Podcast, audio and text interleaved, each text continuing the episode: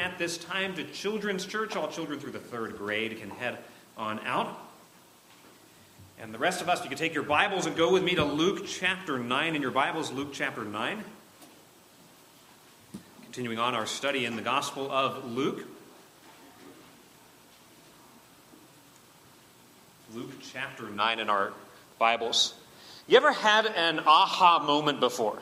Right? Or, or a light bulb moment where, where, where stuff just clicked. You were working on this problem and thinking about something, and then boom, it all kind of comes together. It's kind of an interesting process, isn't it? A, a, creativity where you're thinking about something and you're ruminating about something, and then at like two in the morning, you wake up and you're like, oh, there it is. Like, there's, there's the answer. It, it finally clicked. Or you're in there you're just taking a shower, watching TV, and boom, there it is. An aha moment, a light bulb moment.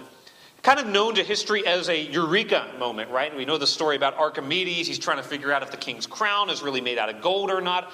And he's taking a bath and he realizes, hey, the water overflows and displaces the mass of the object that's in it. And he has this moment where he says, Eureka, I have found it. That's what the word means. Eureka, I have found it.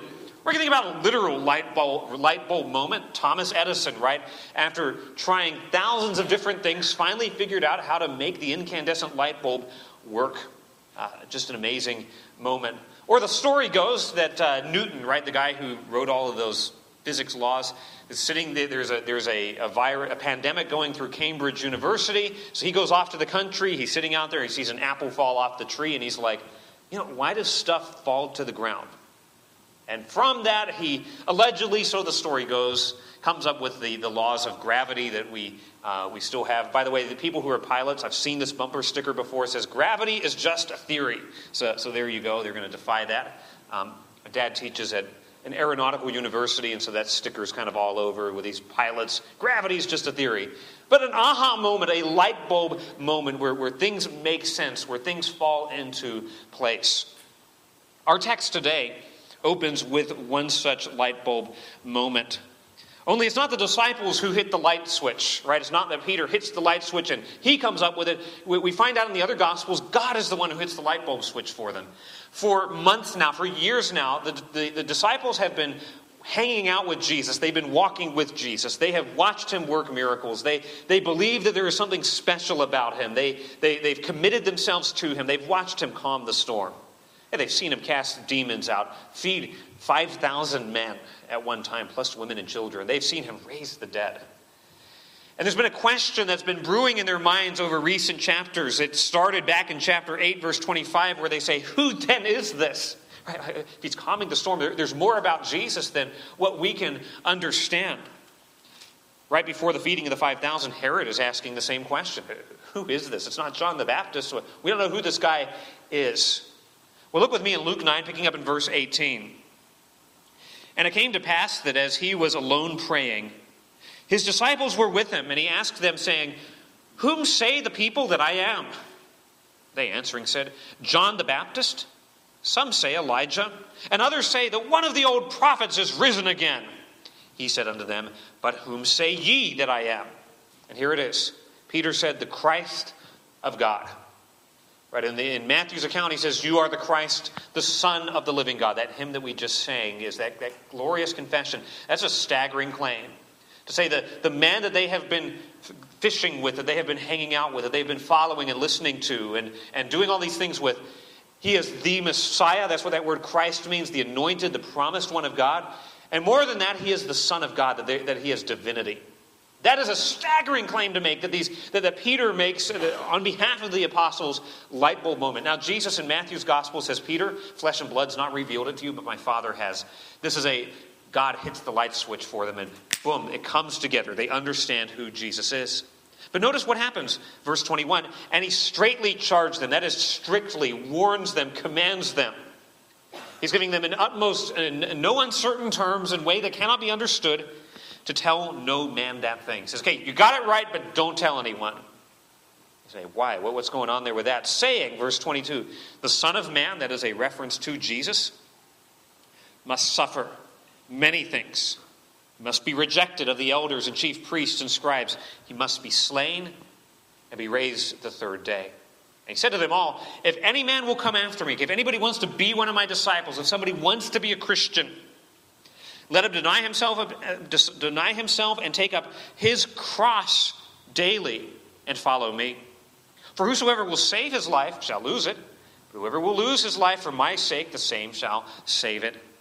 For what is a man advantage? What is a man profited if he gain the whole world and lose himself or be cast away, forfeit himself?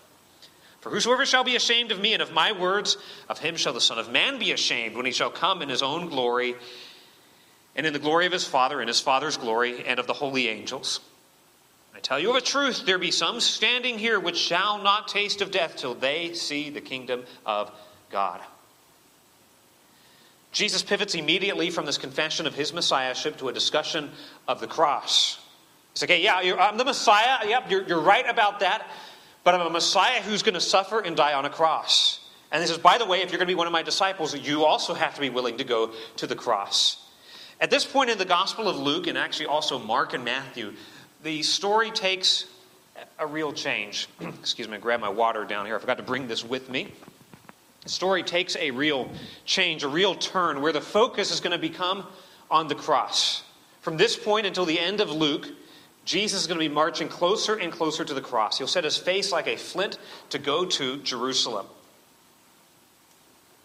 And here's where the change happens this first prediction. He's going to predict not just once, not just twice, but three different times the reality of the cross. He knew what was coming. So here's the message this morning is that the cross changes everything. It changes not just the trajectory of the, the Gospel of Luke, but it literally changes everything in history. There's a reason why historians use BC and AD to talk about history, because at the center of history is the work and the person of Jesus. Okay, BC before Christ, AD Anno Domini, the year of our Lord. Doesn't line up perfectly. They got their dates a little messed up on that. But the point being, at the center of history is the cross of Jesus.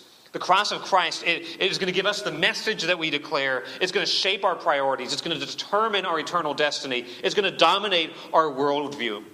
And we as Christians, according to verse 23, are to be people of the cross. The cross is to be what defines us, it is what defines Jesus' messiahship. It is to be the greatest reality in our lives. The cross changes everything. The cross changes everything. So let's talk through four realities this morning that the cross changes. Number one, the cross defines our message. It defines our message. Verses 18, 19, and 20 gives us really the foundational confession of Christianity that Jesus of Nazareth is the Messiah. Right? That's, that is the most foundational confession that Jesus is the Messiah, that He is Lord, that, that Jesus is the Messiah, that He is the Lord, that He is God in the flesh. That's our message, right? But He's not just any Messiah, He's a Messiah who suffers and He dies. And He dies for us, we see in verse 22. So, looking, looking at this text, it says that Jesus was alone praying. You know, Luke is the only gospel writer to tell us that before this amazing confession, Jesus was praying. At crucial points in Luke's gospel, he will note for us Jesus was praying. So at his baptism, Luke is the only gospel writer to say that Jesus was praying before his baptism. Here, Jesus is praying. Before he selects the apostles, he prays all night. Before the transfiguration, down in verse 28, he's going into a mountain to pray. Before he goes to the cross, he prays. Prayer precedes in the Gospel of Luke these incredible self revelations of Jesus. Remember, everything Jesus does is in harmony with his Father's will. He, he's in obedience to his Father. The Father is the one who is setting the plan, and Jesus is following the plan. It says he's praying alone in verse 18. Notice that he's praying alone. Now, Matthew and Mark tell us that Jesus and the disciples have gone off on a retreat to a place called Caesarea Philippi, known today as Banias Springs. It's at the foot of Mount Hermon. It is the headwaters for the Jordan River. Absolutely beautiful location. I've gotten to go there. It is one of the most beautiful places in Israel. There's springs, there's rivers. There, it's just, it, but listen, it's outside of Israel. It's, it's in pagan territory. It's in Caesarea Philippi, which was Gentile territory. In fact, there was a temple there to the, to the Roman god Pan. Uh, there was this, uh, known as the gates of hell. So when Jesus says the gates of hell will not prevail against the church in Matthew's account, that's the illustration he's using. So he's gone off with the disciples into a secluded place. Before the feeding of the 5,000, remember they tried to get away, they're interrupted. Now he's gotten away with the apostles. He's gotten away from the prying eyes and the eavesdropping ears of the nosy crowds, right? He's getting away from everything for this. This is a personal time with the apostles. So he asks them a question What do people say? What's everyone saying? Notice how he kind of builds up to the crucial question. Okay, what's everyone saying? What are the popular assessments? These are the same assessments, of course, that Herod heard. Look back in verse 7. Herod the Tetrarch heard all that was being done by Jesus. He's perplexed because it was said of some that John was risen from the dead, of some that Elijah had appeared, of others that one of the old prophets was risen again. So the disciples just re- repeat to Jesus here's the popular ideas. If we did a Gallup poll of people in Galilee, people in Palestine, hey, most people, you know, 70% are saying, hey, it's John the Baptist. The other 30% are split between these other options. Here's the point people regarded Jesus with, with, as a special individual, as a great man. They don't see him as, oh, yeah, he's, he's a liar. No, they see him as a prophet, they see him as incredibly important. Jesus would have won the most admired man in Galilee polls, right? He would have been regarded as sort of man of the year if there were Time magazine. People had high estimations of Jesus of Nazareth. The problem, of course, with these assessments is not that they're inaccurate. Jesus is a prophet, but they're inadequate. He's a prophet, yes, but he is prophet, priest, and king, as we sing and praise him, praise him, Jesus, our blessed Redeemer. He's not just a prophet, but he is the Messiah. He is the final word from God. You see, simply seeing Jesus as great is not enough. Right? You can regard Jesus as the greatest moral philosopher, the greatest prophet, one of the greatest religious leaders in the history of the world, and still be lost. Islam regards Jesus as the greatest prophet right after Muhammad, right? Uh, Jehovah's Witnesses regard Jesus as the greatest being God ever created, but he's still less than God. The Mormon faith regards Jesus as uh, he was a man that now achieved the status of divinity, not that he is God in the flesh. Inadequate, inaccurate, because they're missing some key things about who Jesus is. So the question is put to them now in verse 20 Whom say ye that I am? Here's the thing about Greek, kind of like Spanish, you don't have to put your pronouns in there, right? You can just put a verb, pronouns built in.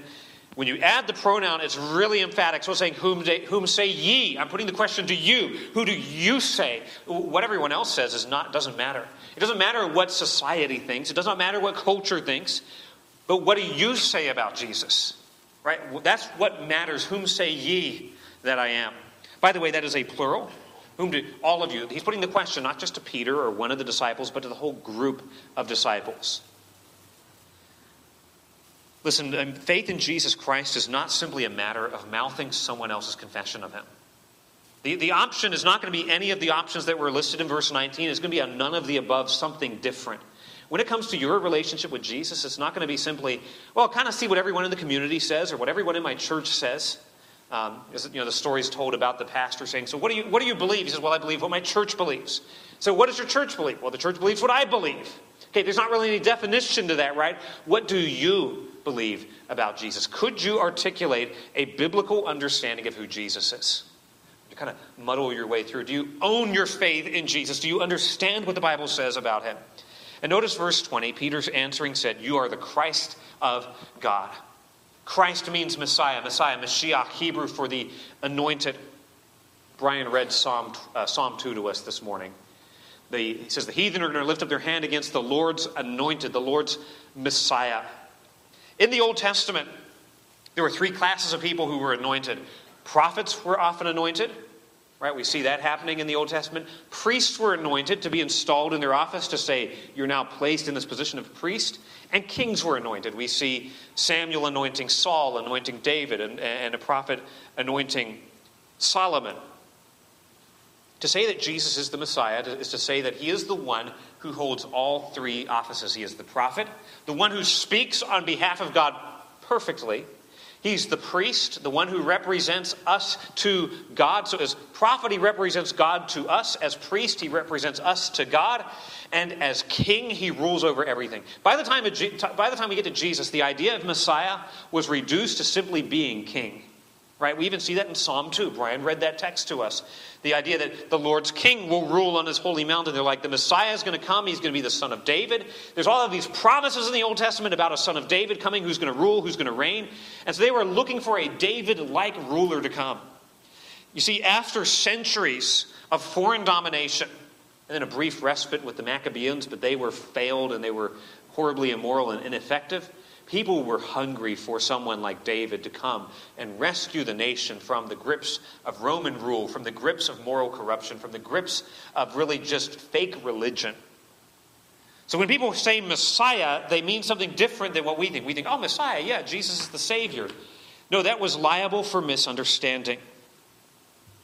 So that's why in verse 21, Jesus says, Don't tell anyone. He says that not because what Peter says is false, but because what Peter says is true. Right? Jesus is the Messiah, but everybody has these skewed ideas of what the Messiah is. Right? They're looking for a really political figure. They're looking for a revolutionary figure, not someone who's going to die on the cross. You see, when I say, back to our, our, our point here, the cross defines our message. The cross defines our message because the cross defines what kind of Messiah Jesus is. Everybody kind of wants to have a Jesus who's sort of a chameleon, who's going to change colors to fit sort of what they want. They want sort of a, a Jesus who will fit the mold of what I need right now. Man, you want a sort of political leader? Jesus is the one who we're going to view as our political leader. You need a revolutionary? Well, we'll make Jesus our revolutionary figure. Jesus is not a Jesus who can be shaped into the desires that we want. Rather, he is the Messiah that God determined he would be. His messiahship does not involve killing Romans or establishing an earthly kingdom. It involves suffering. It involves being rejected by the Sanhedrin. It involves dying and rising again. Notice the connection between verse 21 and verse 22. He, com- he commands them to tell no one, saying, it's almost like here's the reason. Don't tell anyone I'm the Messiah because nobody's going to understand that I've come to be rejected. Verse 22. The cross defines the messiahship of Jesus, therefore, the cross defines the message of Jesus' people. His messiahship is not defined by human expectation, but by the divine plan of redemption. Everyone expected a king who would come and rule. That's what everybody was ready for. That's what everybody was looking for. Jesus instead comes as a servant who would redeem. Very different than what everyone thought. Jesus has not come into this world, beloved, to effect political change. Right? Uh, uh, we have the ability to be involved in politics in this land. I'm thankful for that. But Jesus is not first and foremost a political figure. He's not come to unleash social revolution and to help the proletariat rise up against the bourgeois. No, he has come to suffer and to die. He's not the kind of Messiah that we want, but he is the kind of Messiah that we need. The one who deals with the biggest problem imaginable, the problem of sin. So say the cross defines the message that we proclaim. Okay, he says the Son of Man must suffer many things and be rejected. Notice how he picks up this language at the end of Luke's gospel. Flip over a few pages to the right to Luke 24. Luke 24. This is after the resurrection now. And so it's all become clear. Hindsight is 2020, where the disciples are like, oh, that's what you meant. You'd be crucified by the Romans and you would rise again from the dead. Look at Luke 24, verse 44. Then he said unto them, These are the words which I spake unto you while I was yet with you, that all things must be fulfilled which were written in the law of Moses, and in the prophets, and in the Psalms concerning me. Luke 24, verse 45. Then opened he their understanding that they might understand the scriptures. And he said unto them, Thus it is written, and thus it behooved Christ to suffer and to rise from the dead the third day. Notice that's very similar language. By the way, that word behooved is exactly the same Greek word that's translated must Back in our text, the Son of Man must. The Son of, the Son of Man must suffer, rise from the dead the third day. And repentance and remission of sins should be preached in his name among all nations, beginning at Jerusalem. Notice how Luke 24, verse 47, now, now makes the connection for us. You're the Christ. He says, Yes, I'm the Christ. Don't tell anyone because I must suffer and die. Now that he has suffered and died and risen again, he says, Now it is necessary for you to go tell the world this message that I'm the Messiah who came to suffer. Verse 48 Ye are witnesses of these things. What's interesting is when you get to the book of Acts, remember I've told you many times the book of Acts is volume two of Luke's history. So you want to see how the book of Luke is worked out in the life of the church, you read the book of Acts. Listen to how Peter preaches in Acts chapter 2, verse 36. Let all the house of Israel know assuredly that God hath made that same Jesus whom ye crucified, both Lord and Christ. Notice how he brings together his crucifixion and his messiahship. Those are not separate things, those are one and the same. The Old Testament predicted that he would be rejected. Psalm 2, Isaiah 53, Psalm 20, the servant songs in Isaiah, that he would be rejected. We see this again just over a page in Acts 3 and verse 18. But those things which God hath before showed by the mouth of all his prophets that Christ, okay, Messiah, should suffer, he is so fulfilled. Acts 5 and verse 31, we see this again. Him, that is Jesus, has God exalted with his right hand to be a prince and a savior, for to give repentance to Israel and forgiveness of sins we see it over and over again. The cross is the message we proclaim. We proclaim to the world that Jesus is Messiah, and by proclaiming that, we're saying he's this kind of Messiah, one who suffers and dies. Paul in 1 Corinthians makes it likewise abundantly cl- clear. For the preaching of the cross is to them that perish foolishness, but unto us which are being saved, it is the power of God. Verse 23 We preach Christ crucified crucified Messiah. Those two ideas being brought together over and over again Messiahship and suffering. And then over in 1 Corinthians 2 and verse 2 For I determined not to know anything among you save Jesus Christ and Him crucified. He says, Listen, if there's anything I want you to know, is that Jesus is the Messiah who was crucified. That was the, the, the, the throbbing heartbeat of Paul's ministry, was the crucified Christ. So, what is the message of your life? Right? If your life were to come to an end tomorrow and you say, okay, what did so and so's life say? Not so much what did you do and what job did you have, but what, was, what did it say? What, what, what does the dash between those two numbers communicate? And we could all be, oh man, you really liked football, or man, you were really into these sort of things, or you enjoyed going to the beach. Okay, nothing wrong with those things. God's given us all things richly to enjoy. But would your life proclaim the cross of Jesus? What does your life proclaim right now? If Jesus were to stop and evaluate the conversations you had in the last month, how many, if any, had to do with the cross of Jesus, his death on the behalf of sinners? If we were to pull your social media uh, history up on the screen behind us, what would we see as important to you? I'm troubled by the fact that many Christians are more concerned about evangelizing for their political viewpoint than they are evangelizing for Jesus. Frankly, if I look through some social media pages, it seems to me that being a Christian means that you hate certain people or certain policies or certain things. If you are more well known for your political viewpoints than for the cross of Jesus, we're doing it wrong, beloved. If you're more well known for your position on vaccines than you are on your position about the victory of Jesus Christ, we're doing it wrong. I'm not saying don't have viewpoints on those things, but I am saying the cross of Jesus should be the message we proclaim. And in fact, those other things may distract from the cross of Jesus. They may take away your ability to proclaim the cross of Jesus. I would rather be silent on politics till my dying day if it gave me the opportunity to proclaim Jesus. What people need is Jesus more than anything else. More than anything else. That is the message that we proclaim. The cross is our message. We proclaim Christ as Messiah. He's God in the flesh, He's the promised one, and the promised one who died. The cross changes everything. The cross determines our message. But secondly, the cross determines our destiny. It determines our destiny. Back to Luke chapter 9, verse 22. I want to just zero in on one word here. The Son of Man must suffer. Jesus predicts here what's going to happen. He's going to suffer. That covers all of his trials. He's going to be rejected officially by the Sanhedrin. That's the elders, the chief priests, the scribes. One article in the original, they're all acting together in concert and conspiracy to kill Jesus. And he must be slain. It's a reference to the cross. He must be raised again. But why is there a word must there? This has to happen. He's not just saying this is what will happen, he's saying this is what has to happen. There's a difference between saying I'm going to predict the future and, and saying this is what has to happen in the future. He's saying this is absolutely necessary to happen. Well, for one thing, this was God's eternal plan. If you read Ephesians 1, you find out that Jesus redeeming his people through the cross was God's plan from eternity past. Right? He's chosen us in him before the foundation of the world. He's predestined us to adoption. And then the very next verse says, Jesus is the, or the next section talks about how Jesus has come to redeem us.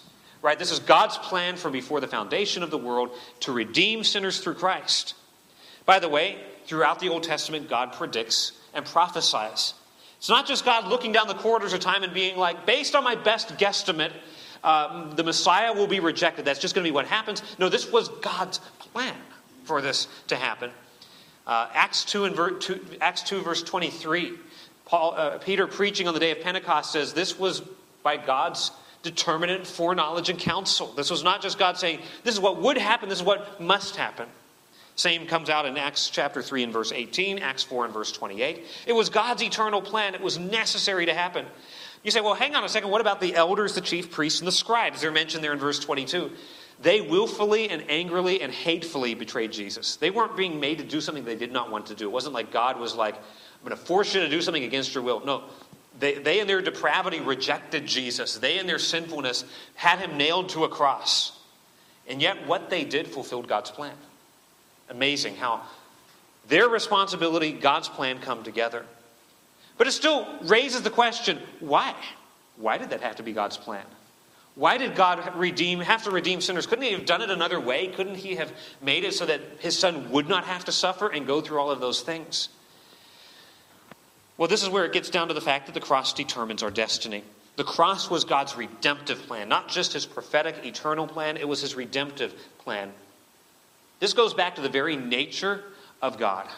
God cannot act consistent, inconsistently with who he is. Right? God cannot come along and say, Well, I'm a holy God, but I'm going to actually do something that is unholy. He must always do what is consistent with who he is, he is in himself. God is utterly holy, he is infinitely perfect, he is righteous, and he hates sin. Sin and God cannot coexist. In fact, that is why in Genesis 2 and verse 17, God tells Adam, all the way back in the Garden of Eden, the day you eat of the fruit, you will surely die. The wages of sin is death. It's always been that way. It always will be that way. Sin has an infinite penalty because it is committed against an infinite God. All right, that's why sin requires infinite death, infinite judgment, eternal conscious torment in the lake of fire because God is holy and perfect and just.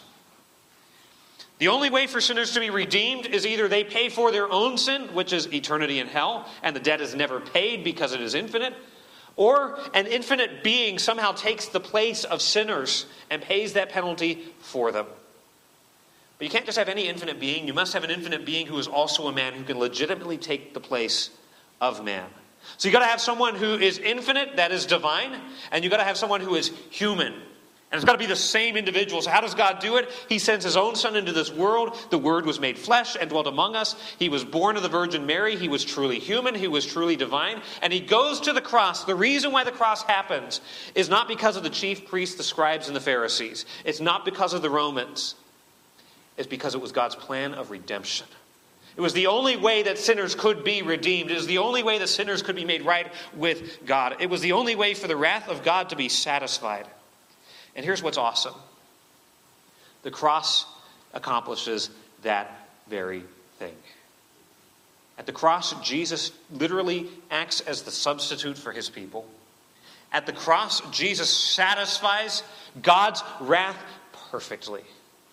At the cross, Jesus redeems all who would ever believe in him so that they would be his people forever. At the cross, he pays everything that sin requires. Justice is satisfied, wrath is satisfied, God's love is displayed. God's righteousness and God's love meet together at the cross. His justice and his love join hands. And it is only through the cross that you and I can be redeemed. It is only through the cross that you and I can be delivered from God's wrath. That's why I say the cross determines our destiny. The cross is the crossroads between heaven or hell. Whether you put your trust in Jesus, whether you repent and believe in Him, that determines your eternal destiny. I mean, the cross is a big deal. It's not just something that happened, it was something that had to happen because it was the eternal plan of God, and it was the eternal plan of God to redeem sinners.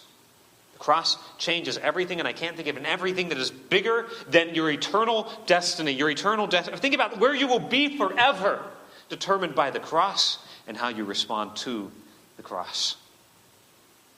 The cross changes everything. It's our message. The cross determines our message, determines our destiny. But third, the cross demands our devotion.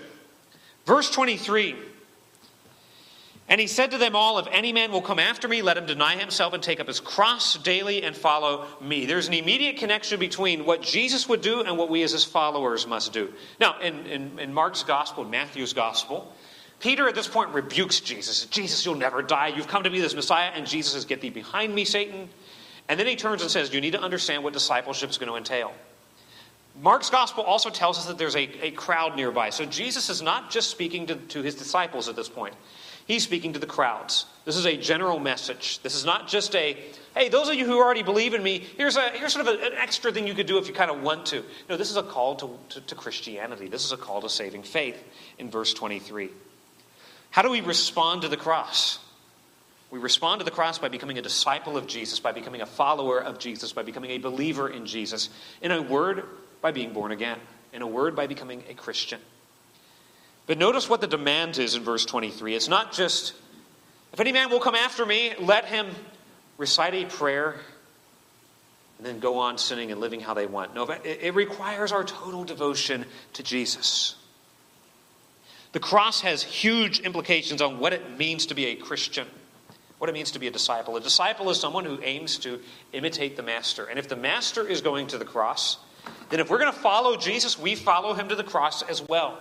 He's not calling us to do something other than what he himself has done, but saying, live in a way that's consistent with what I have done. So he's addressing the crowd. He's calling people to faith in him, and he's couching it in terms of taking up the cross and following him. This is another way of saying repent and believe in a, in a, in a very picturesque and graphic kind of way. So it obviously starts with confessing Christ. You're the Christ, the Son of God. But listen, if you simply say those words, but you don't commit to Christ, you don't put your trust in Him, uttering those words will save nobody. If Jesus is Christ, if He is Messiah, that has huge implications on our lives. So you say, I want to be a Christian, I want to be a disciple. Well, he says, here's the requirements in verse 23 shaped by the cross. If any man will come after me, if anybody wants to be one of my followers, wants to be one of those people who's going to follow me to glory, he must deny himself. Okay, to be a disciple, you must deny yourself. And what does that mean? Uh, think in two ways. For one thing, it means denying self rule. Right? And instead of me being in charge of my life, Jesus is in charge of my life. Hey, the essence of sin is I do what I want to do when I want to do it, right? The essence of repentance is I'm turning from my sin to trust Jesus. When you come to Christ, self idolatry dies. When you come to Christ, self righteousness dies. When you come to Christ, self reliance dies. And I think that's the big thing that's being said here. The, the biggest way that we need to deny ourselves is to deny ourselves in the sense of realizing I cannot save myself. Far too many people are unwilling to deny themselves because they want to have that sense of, I earned my salvation. That's not how it works. We're not saved by works. We're not saved by what we do. We're saved by the cross. And when we come to the cross, we say, Nothing that I've done, everything that He's done. Right? Nothing in my hand I bring, simply to the cross I cling. Not, not my works, but His work on my behalf. So to deny yourself is another way of saying reject all of your works. Your baptism is not going to save you. Your good works, your, your morality, your church membership, your church attendance, your being nice to people. Deny self reliance and rely on Jesus and Him alone. Deny yourself. And then he says this shaped by the cross, the cross demanding our devotion. You deny yourself, and then he says you must take up your cross daily. You must take up your cross daily. Think about what the cross represents. Been talking about the cross the whole message. We think, well, the cross represents what Jesus did on our behalf. But go back to the first century world before it had any of the religious significance we ascribe to it. When Jesus spoke this, the cross had no religious significance at all. It was not the symbol of a religion. You wouldn't have seen it in graveyards. You wouldn't have, none of that. It wouldn't have been in any jewelry. It wouldn't have been in any pictures or painting or artwork. The cross was an instrument of torture. The cross was an instrument of execution. The cross was a symbol of Rome's iron fisted oppression. Just about 70, 80 years before the time of Jesus, there was a guy named Spartacus. You probably learned about him in history, uh, who started a slaves' rebellion, right, against Rome. Crassus, the general, finally comes and defeats Spartacus in a battle. And what do the Romans do? They crucify around 6,000 of those rebels. They line the Appian Way leading into Rome, crosses on either side of the road. Uh, people groaning in agony, dying, taking days to, to finally succumb to the horrors of crucifixion. It was, a, it was a terror weapon. Right? That's what the cross was. It was a way of saying, do not defy Rome, or this too will happen to you. It was one of the most horrific ways to die the cross. Jesus saying, Take up your cross, he's saying, You need to be willing to die. You're going to be a disciple, you got to be willing to die. This is not just a fly by night commitment. This is serious. It means you're going to be willing to carry your own noose, so to speak, carry your own electric chair. Take the instrument of your own execution and follow Jesus. That's the sense. Now, I think he means more than just a literal, like everyone who follows Jesus is crucified. Hey, listen, most people who believe in Jesus do not get martyred. Though we do need to be praying for those in Afghanistan who will be facing intense persecution in coming months. If something doesn't change there, they will be facing this. Most of us, we won't face this, but we do face the daily decision to die to ourselves. Die to my wants, die to my self rule. Be willing to, to, to die to my own desires, my own wants, my own sin, my own selfishness. What Jesus is saying here is being a disciple is a serious thing. It requires devotion. The cross demands devotion. The sense here is not just, hey, there might be there might be a hell out there, there might be a heaven out there. I think I'll hedge my bets and try Jesus, and we'll get some potlucks thrown in as well, right? No. You come to Jesus recognizing He's the only way, and saying, I'm, I'm putting my lot in completely with Jesus. It's Jesus or it's nothing. And if this doesn't pan out, I have gambled everything on Him. That's the sense of devotion. This is the sense of commitment, the sense of complete loyalty. Listen, following Jesus will cost you. Now, it probably won't cost us our lives in this country. I praise God for that. It probably won't cost you your job, though that may happen. There are Christian bakers, for example, Christian photographers who are being hammered by states like Colorado and Washington and Oregon for standing firm on the truth. But for most of us, it's probably not going to cost us that.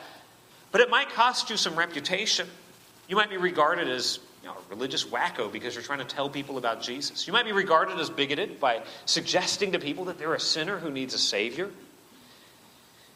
You might miss out on that promotion at work because you insist on saying, Listen, I'm not working on Sunday. I'm going to go gather with God's people. It may cost you something to follow Jesus. It should cost us something. This is a cross cultural life. Now, when I say cross cultural, I don't mean go and move to India, but I mean living at odds with the culture, cross cultural living. Now, the final part of verse 23, notice that, and follow me. Now, all the other commands here are in a tense that sort of refers to sort of a decisive act. Deny yourself, take up your cross. And in the sense of this one is be following me. Following Jesus is not just something you did one time, it's a, it's a progressive, ongoing kind of action. So to be a disciple, then you go about following Jesus. So you come to faith in Jesus, you're born again, and then you don't just sort of leave that at the door, but you follow Jesus one step after another. The call to Christianity is a call to follow him in the path of obedience. Saving faith, you see, will lead to a life of following Christ. The cross is our means of redemption, yes, but it's also the motivation for our sanctification. It's the fact that Jesus died for me that makes me say, I'm going to follow him day out, day in and day out in obedience. The cross demands complete devotion. Complete devotion to Jesus. Following him. He becomes the center of our affections. When you become a Christian, you don't sign up to be part of a movement. You sign up to be devoted to a man, the man Christ Jesus. He's to be the one who takes first place. By the way, this whole notion of celebrity and Christianity don't mix. There's only one who is to be the, the focus of our awe and our worship. It's Jesus Christ, right? The one who is at the center. The cross demands devotion. The cross determines our message. He's the Messiah who suffers determines our destiny because the cross changes eternal destinies. It's the means, the instrument of saving sinners. The cross demands devotion. But finally, I want you to see that the cross will determine our values. The cross will dominate your worldview. It will subvert what you think is important. It will require for you to, to, to, to, really turn upside down the values that are ingrained in us from birth. Look at verse 24. Verse 24, 25, 26, notice they all begin with the word for. What Jesus calls us to in verse 23 is an incredible demand. Hey, everything on me, devotion, complete commitment, a willingness to die. You say, why? Right? Like, that doesn't make any sense. If I were like, hey, everyone, who wants to sign up for something that's going to kill you? You'd be like, not me. Unless, of course, it's worth it.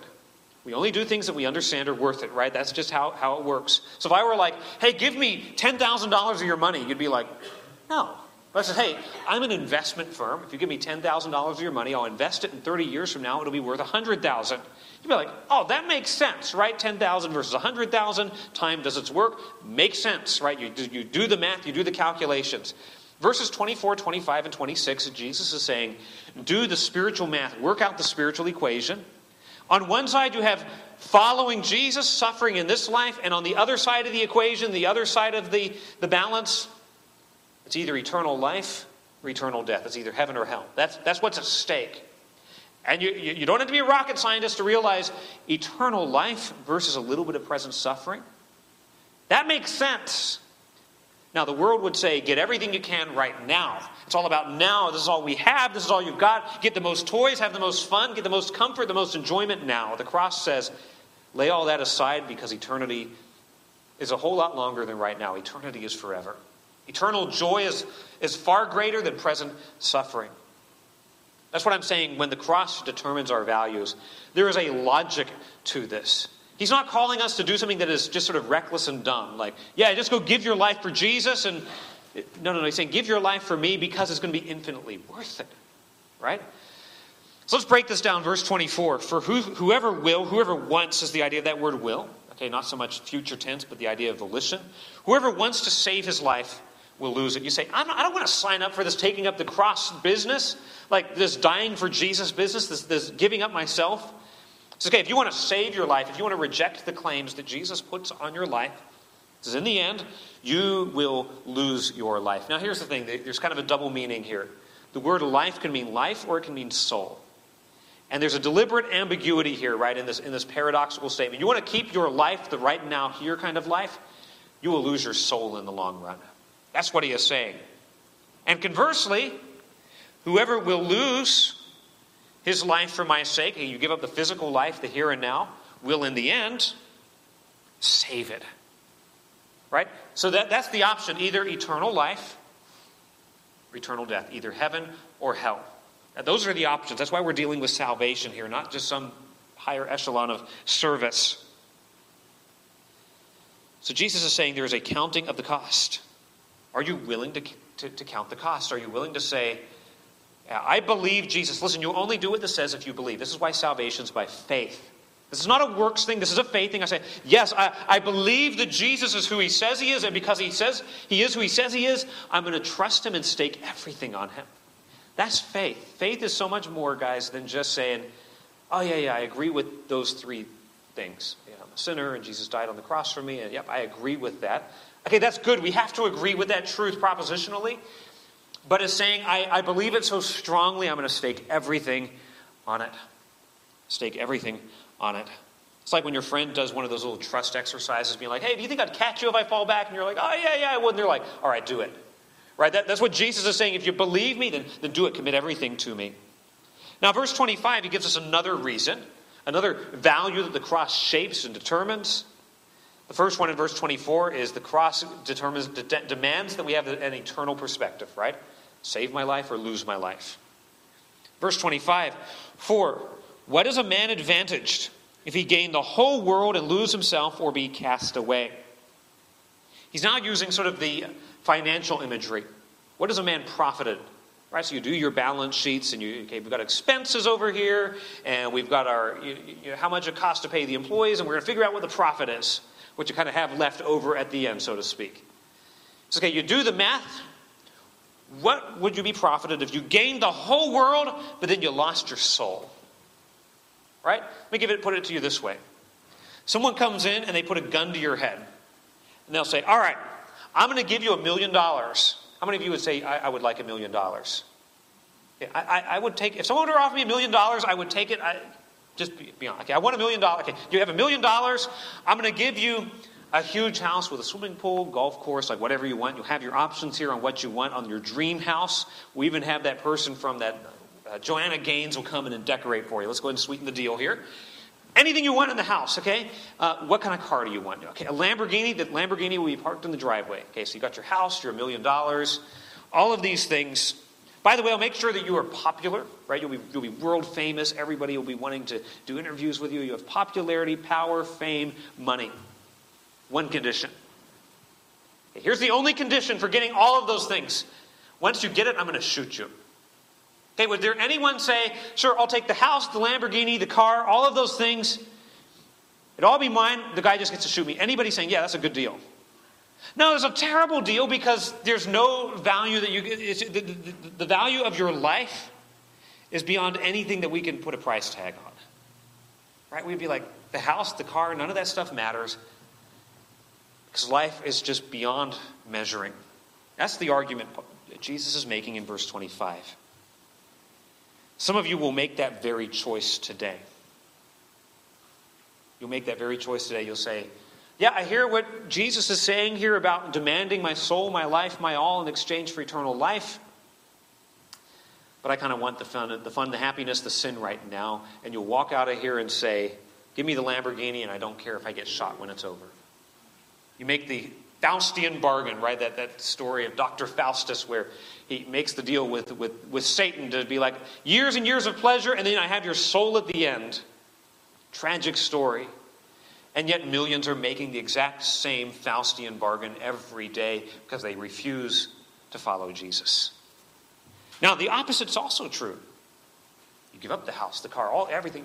Jesus is all yours, and he says, in the end, you have eternal life and eternal joy and eternal reward, and it's absolutely worth it. Sin is foolish. Sin will offer you short term gain, but require an eternal payment. And that payment plan on that is not a good idea, right? It's, it does, it's, it's one you're going to lose out on in eternity. And sacrifice for Jesus makes sense. There is a wisdom and a joy of this. This is what inspired Jim Elliot, the, the famous missionary who gave his life as a martyr, to say, He is no fool who gives what he cannot keep to gain what he cannot lose. He gave what you cannot keep your life. Nobody, you're not going to keep your life. A hundred years from now, I don't think any of us are going to be around. There might be a few of you who are like, man, you're really going to defy expectations. 200 years from now, none of us are going to be here, but you will be somewhere forever. And yet you're going to sacrifice that. The cross demands devotion, right? Now, verse 26 goes on For whosoever will be ashamed of me and of my words, of him shall the Son of Man be ashamed. You say, you know what? I don't want to sign up with Jesus. That's, that's weird. That's unpopular. That's for wimps. Right? Uh, Karl Marx says religion is the opiate of the people. That's just kind of the, the painkiller to get people through a hard life, make them feel better about themselves. I'm not signing up for religion. I'm not signing up for Jesus. That's just that's for wimps. That's for my grandma. That's for other people who can't handle life. I'm tough. I'll do it on my own. Jesus says you're ashamed of me. Now, I think verse 26 is the person who looks at the cost and is like, I don't want to be part of that group. They're a bunch of weirdos. By the way, first century Christians were regarded as a bunch of weirdos. There's all these people who are worshiping a crucified Messiah, and the world's like, what's wrong with you? This, an executed criminal, he's the guy that you're really going to lay your life down. Makes a lot of sense, right? People, people thought they were nuts. They were, they were regarded by people in Rome as cannibals because they took the Lord's Supper and they misunderstood the imagery. They're like, oh, you guys eat people's blood and flesh? Like, that's weird. They were misunderstood, they were hated. It says in the book of Acts, no man durst join himself unto them, right? It cost. This group of outcasts, this group of people who are on the outs of society, some people say, I don't want to be part of that. I want to be sort of respectable. I want to be liked by the world. I want to be liked by this culture. So, some of the rough edges of Christianity, I'll try to do sort of part of Christianity, but leave the embarrassing parts off. So, like, yeah, the, the love your neighbors yourself. Okay, that's cool. I'll, I'll, keep that. But marriage between one man and one woman, mm, that's not really culturally acceptable. I'm going to cut that edge off. Mm, these parts of Christianity that, that, that, that, demand my soul, my life, my all, I'll leave them off on the edge. This desire to make Christianity palatable selling out the soul, the authority of Christianity. He says, Whoever is ashamed of me, of him will the Son of Man be ashamed when he comes in his own glory. He says, You reject me now, I'll reject you then. You reject Jesus today, you say, I don't want to, I don't want to trust Jesus, I don't want to repent, I don't want to submit to him like that. If you die in that state, when Jesus comes back, when the day of judgment comes, he'll say, Depart from me, you that work iniquity. What a serious thing. Now, turn this around positively. A Christian is one who loves Jesus. A Christian is one who is willing to be identified with Jesus, who's willing to identify with Jesus' people. Um, and yeah, there's going to be times that we're ashamed and we're not as bold as we should, but a Christian is willing, willing to say, I'm with Jesus. The opposite is also true. Look at verse 27. I tell you of a truth that there are some standing here which will not taste of death till they see the kingdom of God. Now, a lot going on in that verse, but here's what he is saying in a nutshell there's going to be a reward for following me. There's a reward. You'll see the glory of the kingdom. You'll be able to spend all eternity with Jesus, delighting in him. In other words, it will be worth it all. Right? Every sacrifice made for Jesus, all suffering that we go through in this life, is not worthy to be compared with the glory that will be revealed in us. Romans 8 and verse 18. For our light affliction, which is but for a moment, works for us a far more exceeding and eternal weight of glory. 2 Corinthians 4. This is what motivates Christians to walk out of the council after beating in Acts 5, being beaten in Acts 5:41, rejoicing. So verse 27, it could be referring to the transfiguration, could be referring to the fact that these guys saw the risen Christ, the establishment of the church. See it in this life. But what's implied here is there's going to be eternal reward when Jesus comes back. It will be worth it all. What Jesus is laying out here, beloved, is something that is absolutely countercultural, absolutely cross cultural. It's going to take you against the grain of everything our society believes. Our culture will say it's all about you. Just look out for you. You're the one that matters. Christianity says it's all about Jesus. Culture says, follow your dreams. Jesus says, follow me. Culture says, live for yourself. The cross says, die to yourself. Culture says, demand your rights. Jesus says, surrender your rights. Biblical Christianity is not about celebrity status. It's not about amassing fame and fortune. It's not about regaining influence or reinstating some past epoch of cultural supremacy. It's about one thing the cross, the glory of Jesus Christ, the crucified, the risen, the reigning, and the returning Jesus. I think a, a great way to close is with the words of Paul in Galatians 6. He says this but God forbid that I should glory, that I should boast, save in the cross of our Lord Jesus Christ, by whom the world is crucified unto me